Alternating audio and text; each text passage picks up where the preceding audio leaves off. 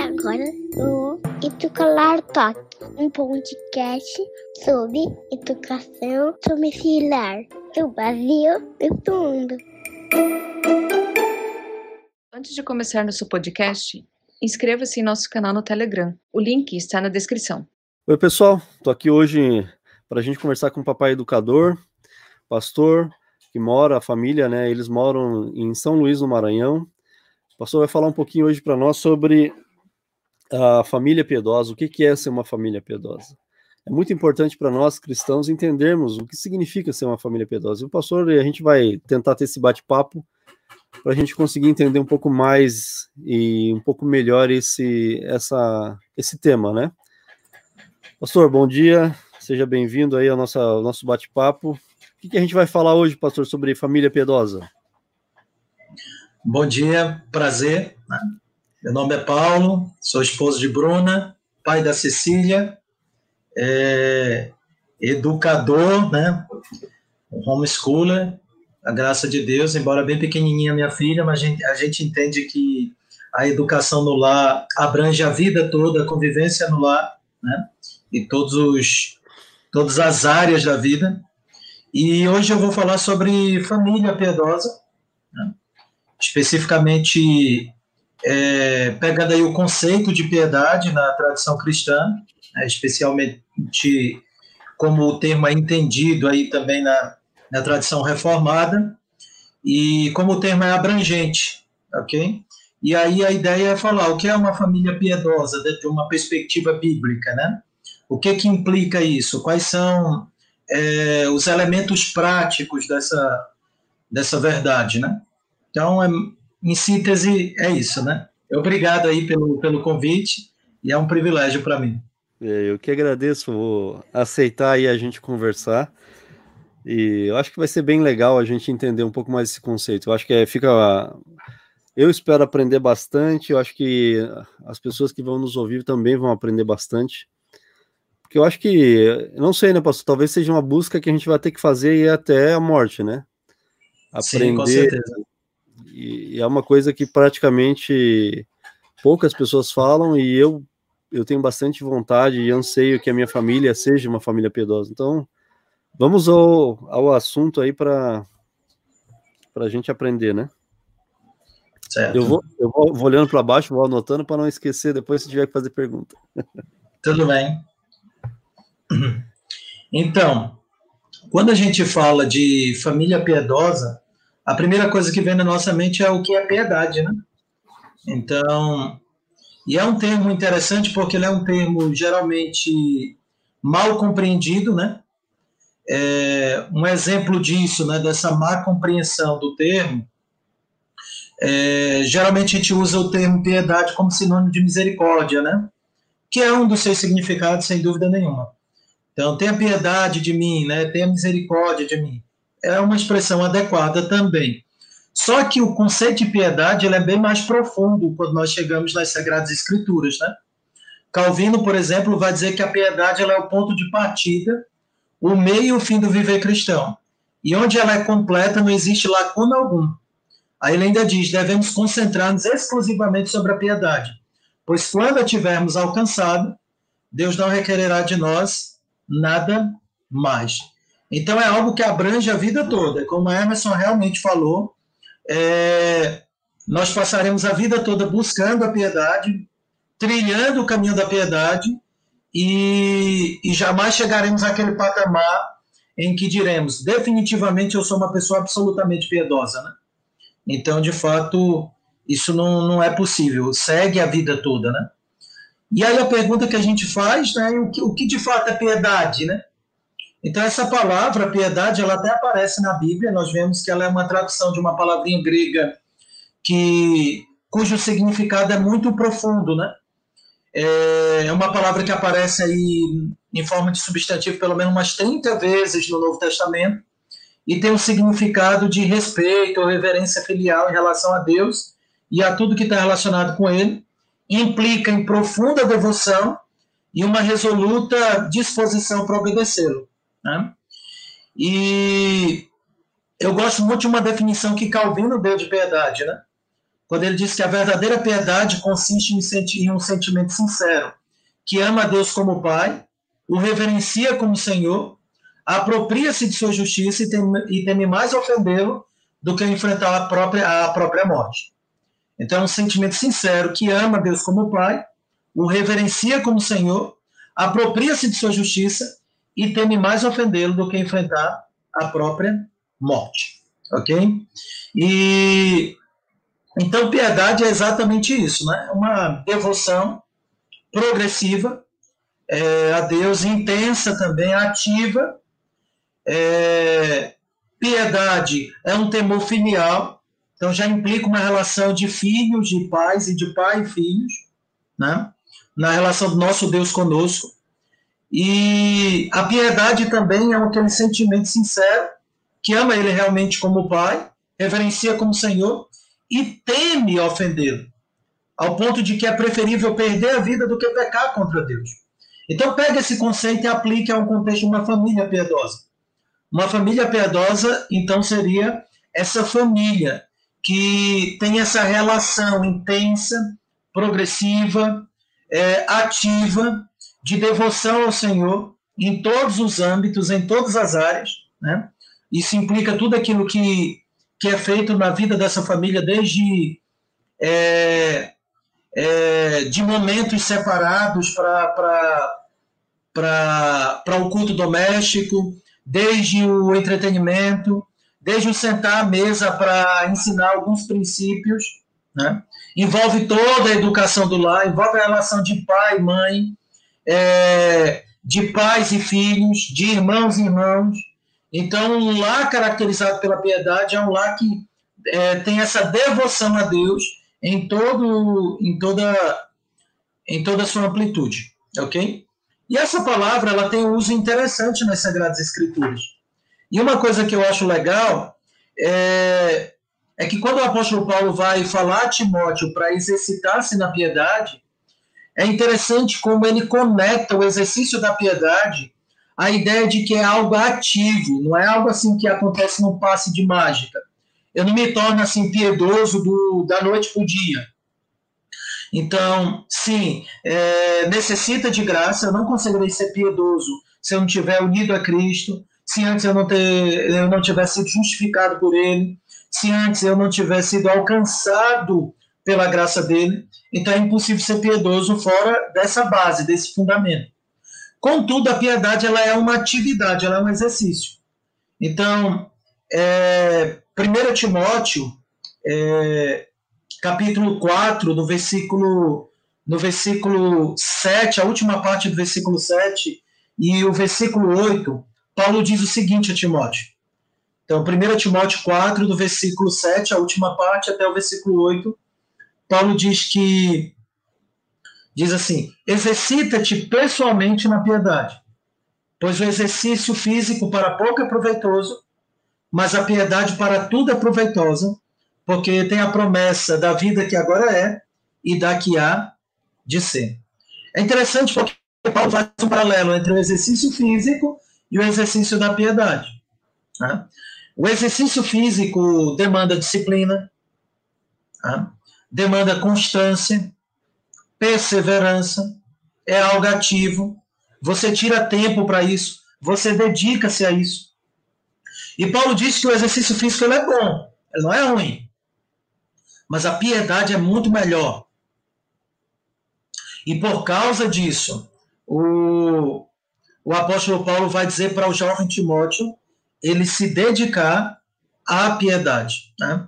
Então, uma família que deseja ser piedosa, ela tem que se organizar também nesse sentido. Ela tem que se exercitar, ela tem que empregar tempo, tem que ter disciplina. Aí vamos pegar apenas um exemplo de vida piedosa. O culto doméstico, por exemplo. Né? O culto doméstico requer essa disciplina, requer tirar tempo para isso, requer constância. Né?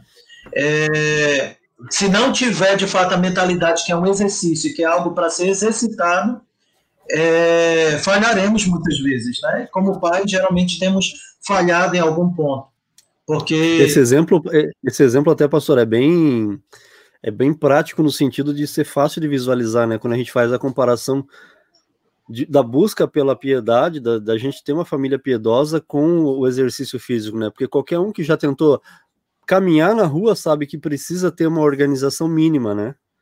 Eu acho que fica, fica bem claro né?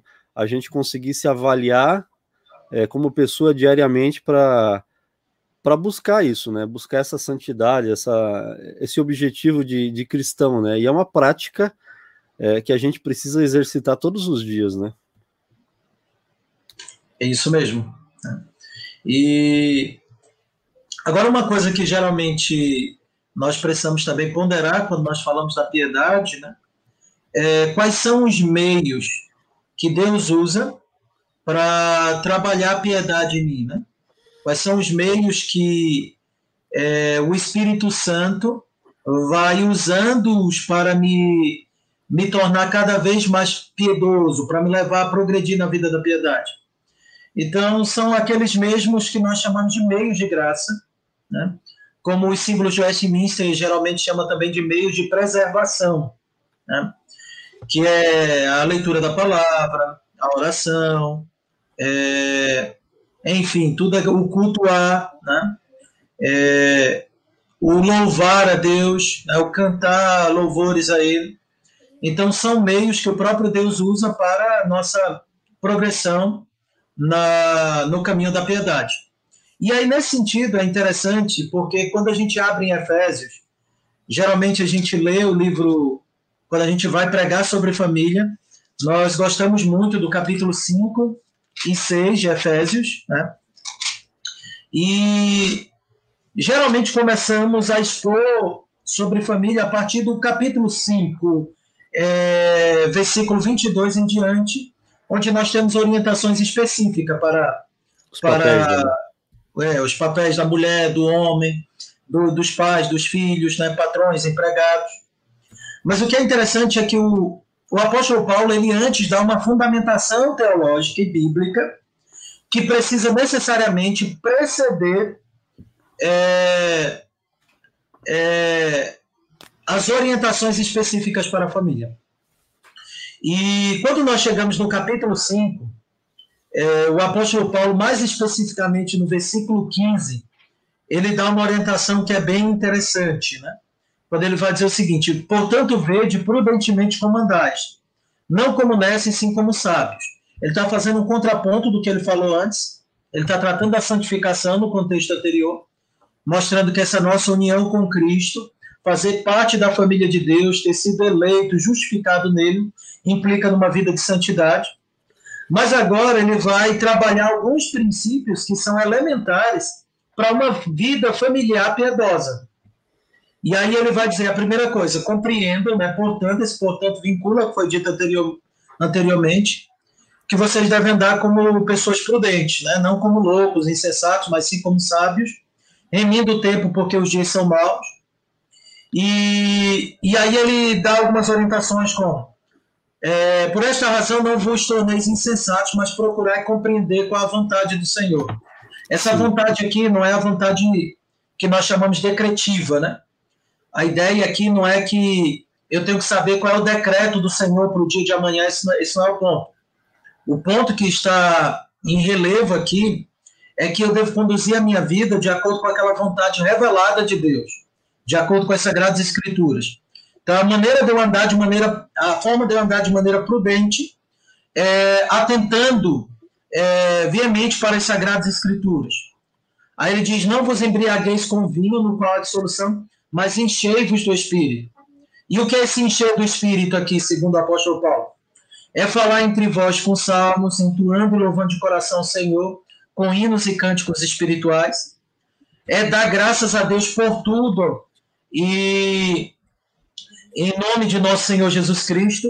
E é sujeitar-vos uns aos outros no temor de Cristo. Resumo: quando Paulo vai, então, no versículo 22, começar as orientações para marido e mulher, ele quer que de antemão nós tenhamos o entendimento que é necessário ser enchido com o Espírito Santo para termos condições de desempenhar o nosso papel no lar, como pais, como, como marido, né, como esposas.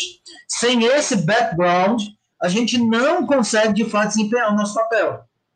E isso é importante, porque é muito mais do que sabermos quais são as nossas funções dentro de casa, é, sobretudo, entendermos que tudo que nós iremos viver dentro do lar é, emana dessa relação mais íntima com o Senhor, em ser cheio do Espírito. E ser cheio do Espírito não é algo meramente subjetivo. Sim, é algo subjetivo porque é algo que é feito interiormente e que se expressa. Mas é algo ainda mais aprofundado do que isso, né? É algo que demanda atividades né, de piedade, exercícios públicos de piedade, como conhecer a vontade de Deus, ou seja, gastar tempo lendo as Sagradas Escrituras, estudando as Sagradas Escrituras. O, o termo compreender deixa extremamente evidente que isso requer um, um exercício também. Né? É, você não compreende coisas espirituais reveladas na Escritura, a menos que você pare para ponderar nela, meditar nelas. Às vezes é necessário estudar, a importância de obras teológicas importantes e sadias para nos auxiliar nesse entendimento. A pregação no culto público do Senhor, no dia do Senhor, né, como o principal meio de graça para, para edificar as nossas almas. Isso implica também é, em cantar louvores a Deus. E é interessante o Paulo conectar isso com ser cheio do Espírito Santo. Então implica é, cantar salmos, cânticos e hinos espirituais.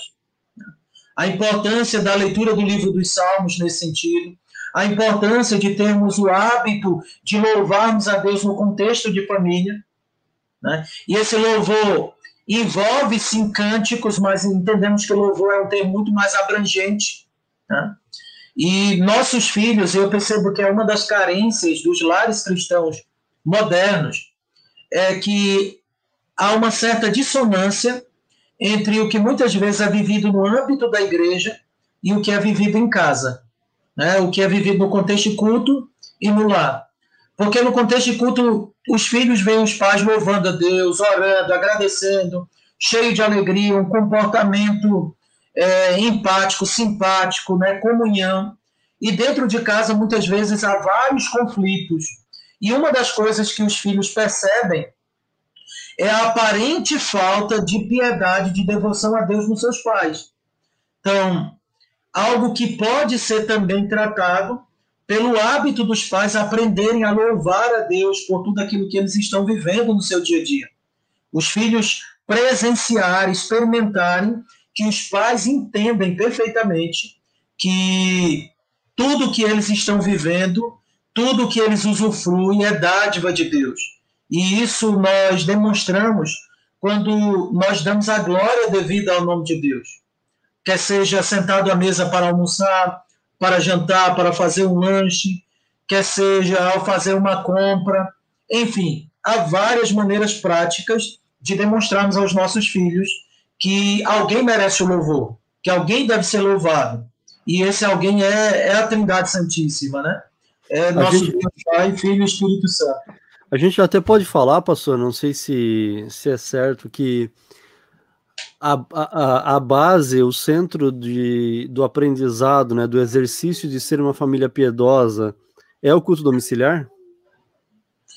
Então, é, se expressa, acho que é uma das melhores expressões, pelo menos tem sido. Uh, essa tem sido, na realidade, a expressão distintiva do povo de Deus na história. Tá? É, eu tenho até um, um, um, estudo que dei recentemente na igreja, e eu nem me apresentei em qual igreja eu pastorei aqui em São Luís, a igreja presbiteriana da Coama, né? uma igreja bem afetiva, graças a Deus. Vamos, vamos ter, vamos ter outras oportunidades aí, não vai faltar. Tudo bem. E eu trabalhei com eles exatamente o culto doméstico, né? fazendo uma história bíblica do culto doméstico. E é interessante porque antes do povo se reunir em um ajuntamento solene, o povo antes ele se reunia no contexto familiar. Graças a Deus, Deus vai conduzindo a história para o culto público, que é o grande ápice, né? Então, o ápice da nossa vida se dá no dia do Senhor, naquela assembleia solene, em que nós nos reunimos com o povo de Deus, mas uma expressão distintiva é, que, que demonstra uma, uma família piedosa é exatamente a prática do culto doméstico. É claro que eu preciso fazer uma ressalva nisso, né? É possível fazermos culto doméstico e termos o nosso coração ainda assim distante do Senhor. Às vezes, é aquilo que, que, que Spurgeon dizia, né? Que é, há veneno né, de, de, de pecado até no, no jardim da nossa santidade. Então, nós temos esse hábito, muitas vezes, de transformar coisas boas em coisas ruins, em coisas pecaminosas. Né? Então, às vezes, o culto doméstico pode virar apenas uma rotina. E aí, cada pai precisa entender que o culto doméstico ele será muito bom se ele fluir de uma relação pessoal que os pais têm com o próprio Senhor. Mas fazendo essa ressalva, se existe algo externo, um sinal, um distintivo que nós podemos apontar para uma família piedosa, é uma família que cultua o Senhor no lar. Não temos dúvida quanto a isso.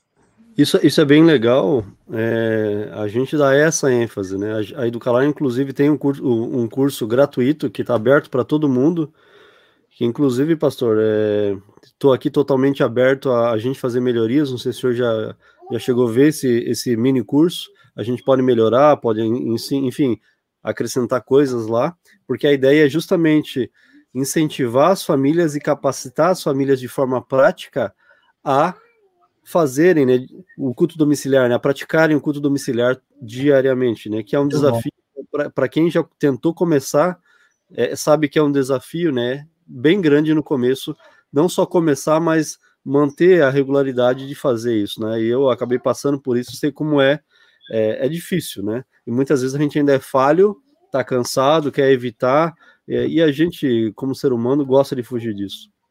Agora, uma coisa que o senhor comentou muito importante, que eu acho interessante, pastor, é o seguinte: a gente consegue, eu, eu acabo falando bastante sobre isso, a gente consegue enganar todo mundo, né? Então, isso é fácil, eu estou aqui na internet, eu consigo falar o que eu quero. Agora, dentro da nossa casa, a gente não consegue enganar a nossa esposa, os nossos filhos. Então, aquilo que o senhor falou, nossos filhos, eles são uma esponjinha, né?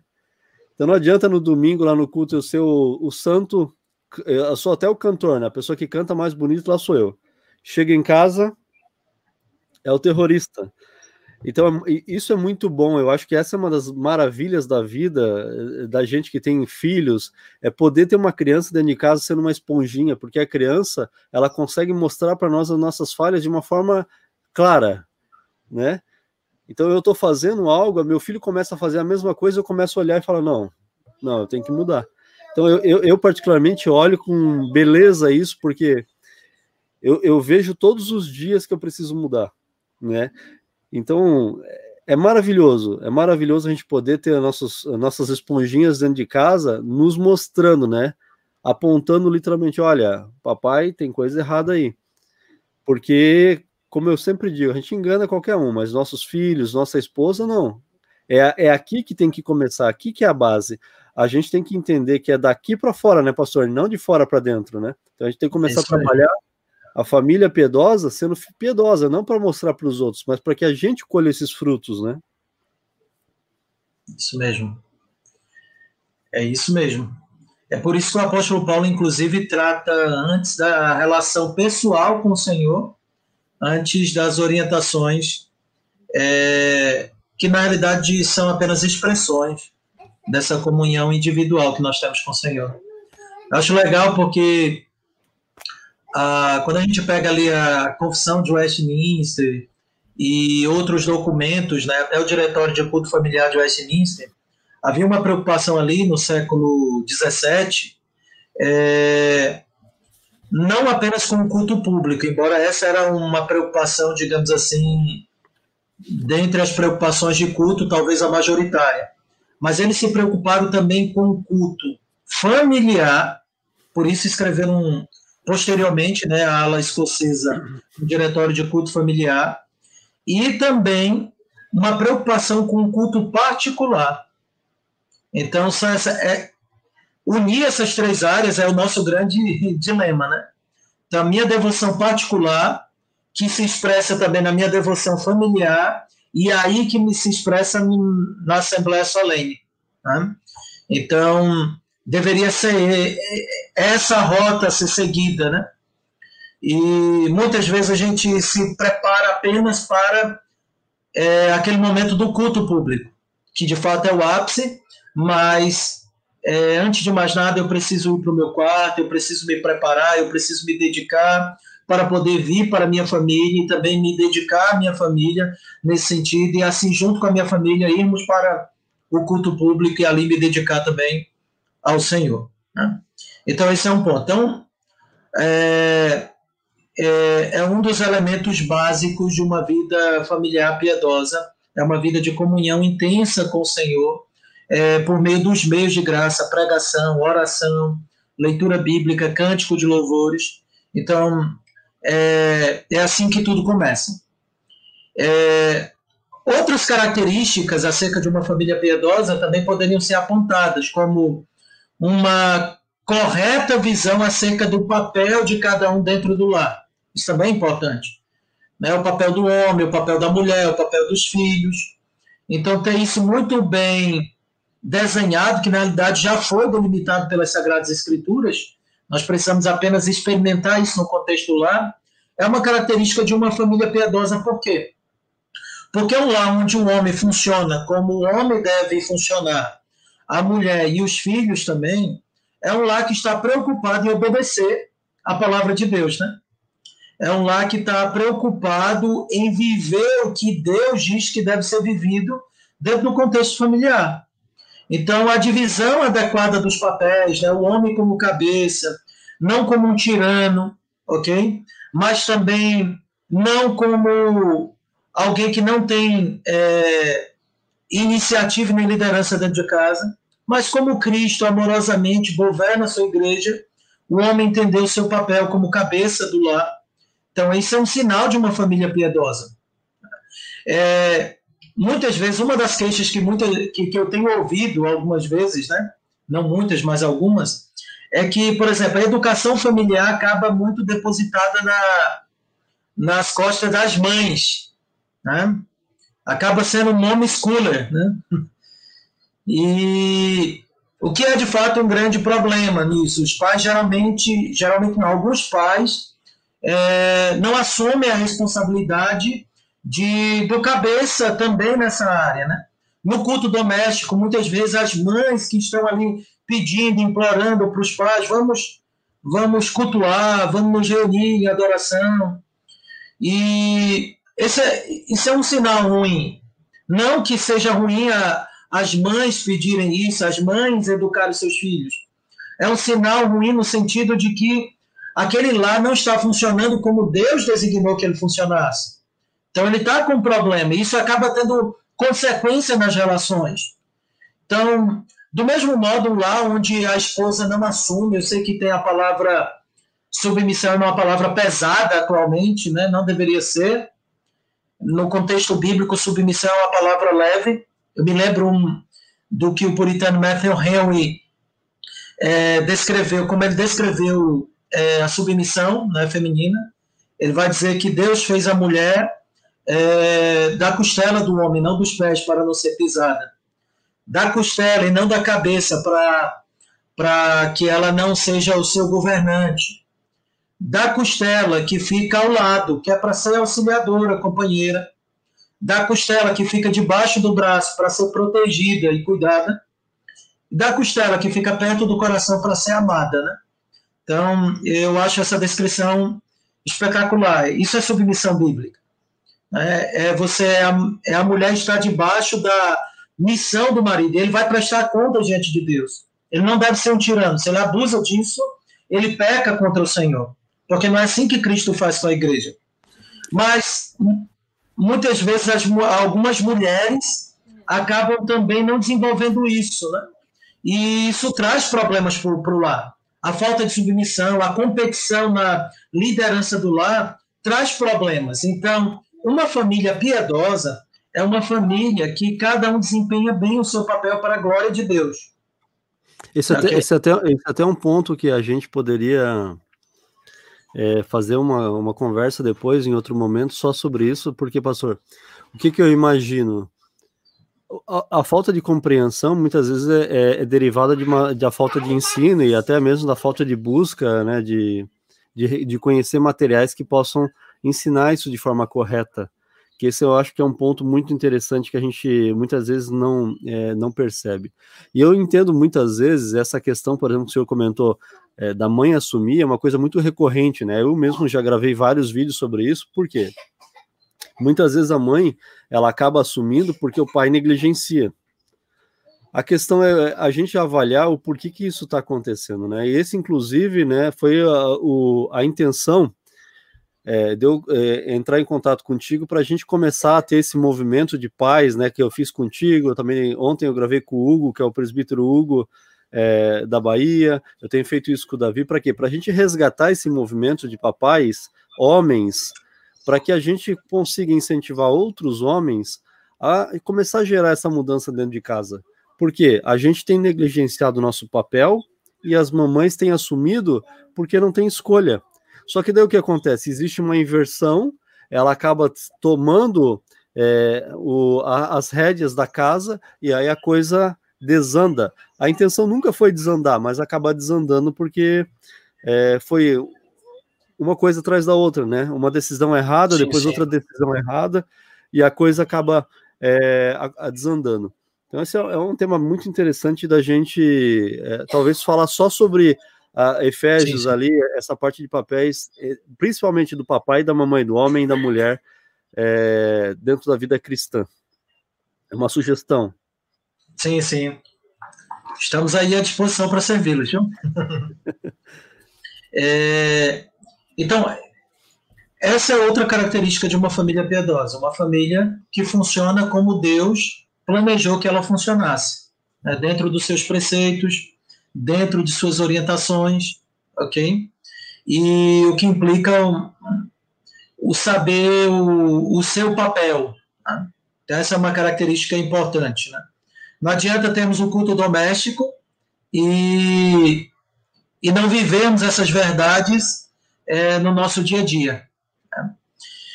O, e ainda uma característica de uma família piedosa, né?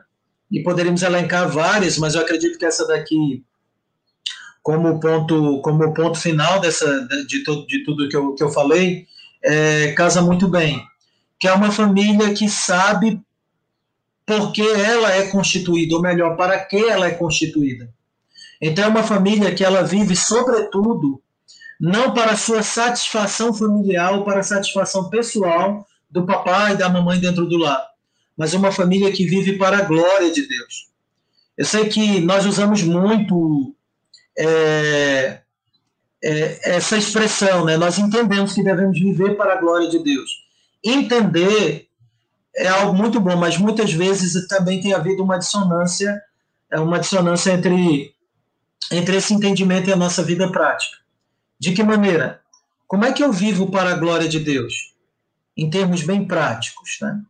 É, o catecismo maior de Westminster e o menor nos dá um, um, um breve é, resumo disso, né? Quando diz que o fim principal do homem é glorificar a Deus e gozá-lo para sempre e alegrar-se nele para sempre.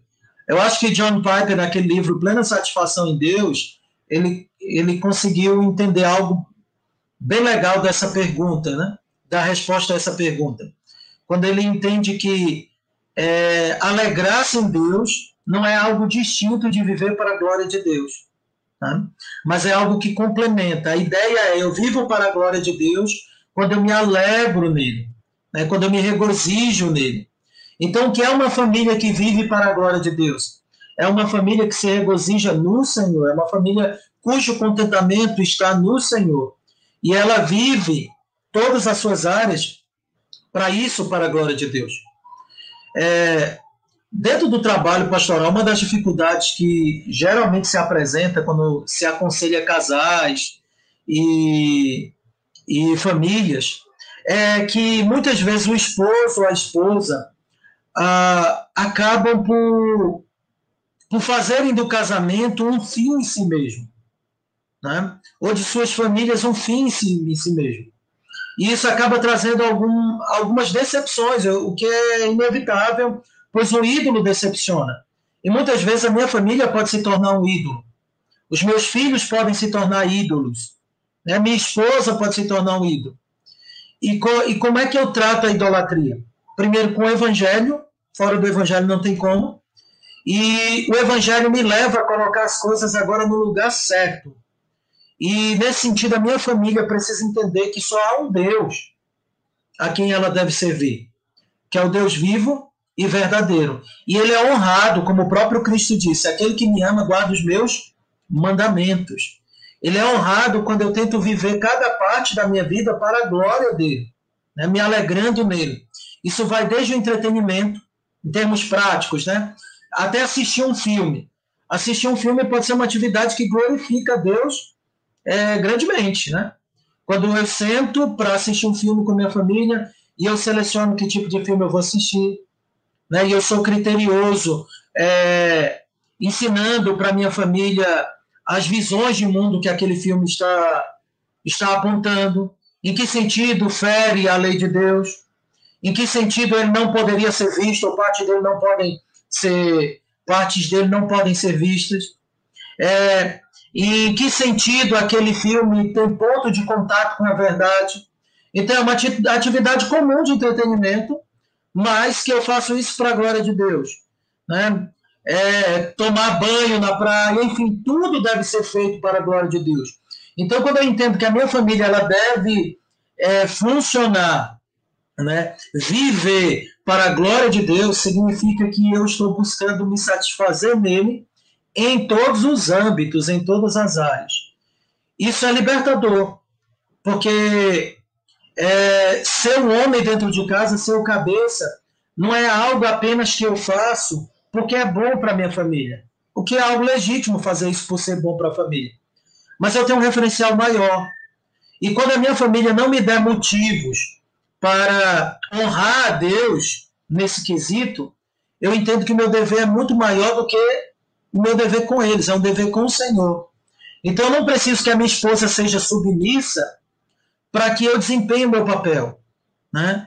É, sim, é muito bom que ela seja, esse é o padrão mas o pecado dela não justifica as minhas quedas, as minhas o abandono do meu papel. Da mesma maneira, uma mulher submissa, ela deve ser submissa não porque o, o, o, o marido dela é, é alguém fácil de você se submeter, mas sobretudo para a glória de Deus. E mesmo se o marido não for um bom cabeça, um homem piedoso, a mulher ainda assim entende o seu papel, porque ela não vive em primeiro lugar com o marido, ela vive para Deus. E viver para Deus se expressa na relação com o marido e com filhos. Então, não, tem, não, não, tem, não, não tem condições, né? Ah, eu só vou ser se, né? Isso, não tem. Não tem essa condição. É, eu devo ser para a glória de Deus. Então, uma característica, né, e a maior delas, de uma família piedosa, é uma família caracterizada é, pelo desejo e o anseio profundo de viver para a glória, para a glória de Deus, de ter prazer nele, de ter deleite, de ter deleite nele. Então, é, em síntese, é, uma família piedosa é uma família devotada a Deus, como nós já vimos aqui, é uma família que busca reverenciá-lo como Senhor e teme mais ofendê-lo do que enfrentar a própria morte, para usar a definição de Calvino. Uma família que vive para, para a glória de Deus é uma família que faz uso dos meios de graça, né? a palavra, a oração, o louvor, o cultuar. Uma família que vive para a glória de Deus é uma família que cultua o Senhor, isso é óbvio. E uma família é, verdadeiramente piedosa é uma família em que, to, em que todas as áreas da sua vida ela busca viver para a glória de Deus, desempenhando os membros dessa família, cada um papel que o próprio Deus designou. Então, em síntese, é, essa é uma família piedosa. Daí é claro que tem várias outras ramificações, que aí eu deixo aí para cada família é, fazer essas aplicações devidas, né? Como é que eu posso ser uma família verdadeiramente piedosa nessa área naquela outra? Como o texto está exposto, né? quer comais, bebais ou façais outra coisa qualquer, fazei tudo para a glória de Deus. Eu penso muito nesse texto, para não dizer que eu penso nele o dia inteiro, olha, todo dia eu acho que esse é o texto. Eu, eu, eu gosto muito desse texto, é porque assim, a gente não tem que fazer para agradar os outros, né? A gente tem que fazer para agradar a Deus e os outros são uma consequência. Isso significa meus filhos, a minha esposa, é, meus clientes, as pessoas com quem a gente convive. Isso é tão difícil, né? Tão difícil. Sim. O parar para a gente se avaliar e é algo tão, tão, tão difícil, né? Então a gente precisa realmente começar a refletir. Primeiro, para que nós sejamos pessoas piedosas, e que já é um trabalho grande, e nós, homens, como cabeças do lar, que a gente consiga aí conduzir nossas famílias, né, a, a, se tornarem famílias piedosas, né, e através de tudo isso que o pastor falou, né, e aí eu, eu, eu gosto de centralizar no culto doméstico, que é um dos trabalhos também mais difíceis da família e tão negligenciado, né, a gente quer mudar tudo, quer mudar todo mundo, mas a gente não quer se mudar. É, é, é muito fácil criticar, é muito fácil falar, mas é muito difícil de fazer, principalmente quando a gente fala em fazer mudanças em nós mesmos, né? Então, eu gostaria que vocês refletissem nesse texto, né? Quer comais, quer bebais, quer façais qualquer coisa que a gente possa fazer para a glória de Deus. Qual que é o fim principal do homem, pastor? Glorificar a Deus e alegrar-se nele para sempre. É, é, é isso que a gente. A Deus alegrando-se nele, né? É isso que a gente precisa entender. Uma, uma família piedosa começa por aí. É, e é difícil, é difícil, mas a gente precisa aprender, né? Eu comecei essa conversa antes de estar gravando falando pastor, né? pastor, a família dele, fazem parte da comunidade Educalar, mas como eu tenho aprendido, né, com as famílias, né, principalmente, né, acabo falando com bastante gente, isso não é novidade para ninguém, todo mundo já vê e sabe disso, graças a Deus a gente tem formado uma equipe, mas quando a gente conversou a primeira vez, eu fui curto e grosso no sentido, olha, ele me perguntava, eu respondia, mas assim, a nossa relação ela já começa assim, porque a gente acaba é, não tomando cuidado. E a pergunta é: isso é, é assim que tem que ser? Será que a gente não tem que ter cuidado com isso? Será que a gente não tem que ter cuidado em tentar glorificar Deus, inclusive nesses pequenos detalhes? É, se a gente não consegue fazer, será que a gente deveria estar fazendo? Será que eu estou pensando nisso em todos os aspectos da minha vida? Então, eu comecei essa conversa eh, falando: me perdoa aí pela minha, minha, forma de tratamento e Deus tem trabalhado em mim, porque eu realmente me preocupo com isso. Eu falo nos vídeos, pastor, que eu não tenho nenhum problema em refazer um vídeo ou ter que tirar um vídeo do ar se eu perceber que o que a gente está falando ou fazendo está errado. Tá aí é o caso da Short Mason que em breve aí todo mundo vai poder ler o que, que a gente pensa a respeito.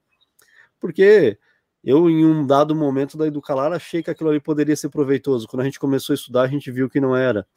Então, a nossa intenção é realmente poder orientar a família de uma forma sadia e com uma cosmovisão bíblica reformada, para que ela entenda qual é realmente o seu papel e que a coisa comece dentro de casa, né? Então, vai começar comigo, vai começar com a minha esposa, vai começar com meus filhos. Aí, da gente, a gente vai transbordando para o resto. Até aquilo que eu gravei, eu acho que com o Davi ontem, nós temos um papel fundamental.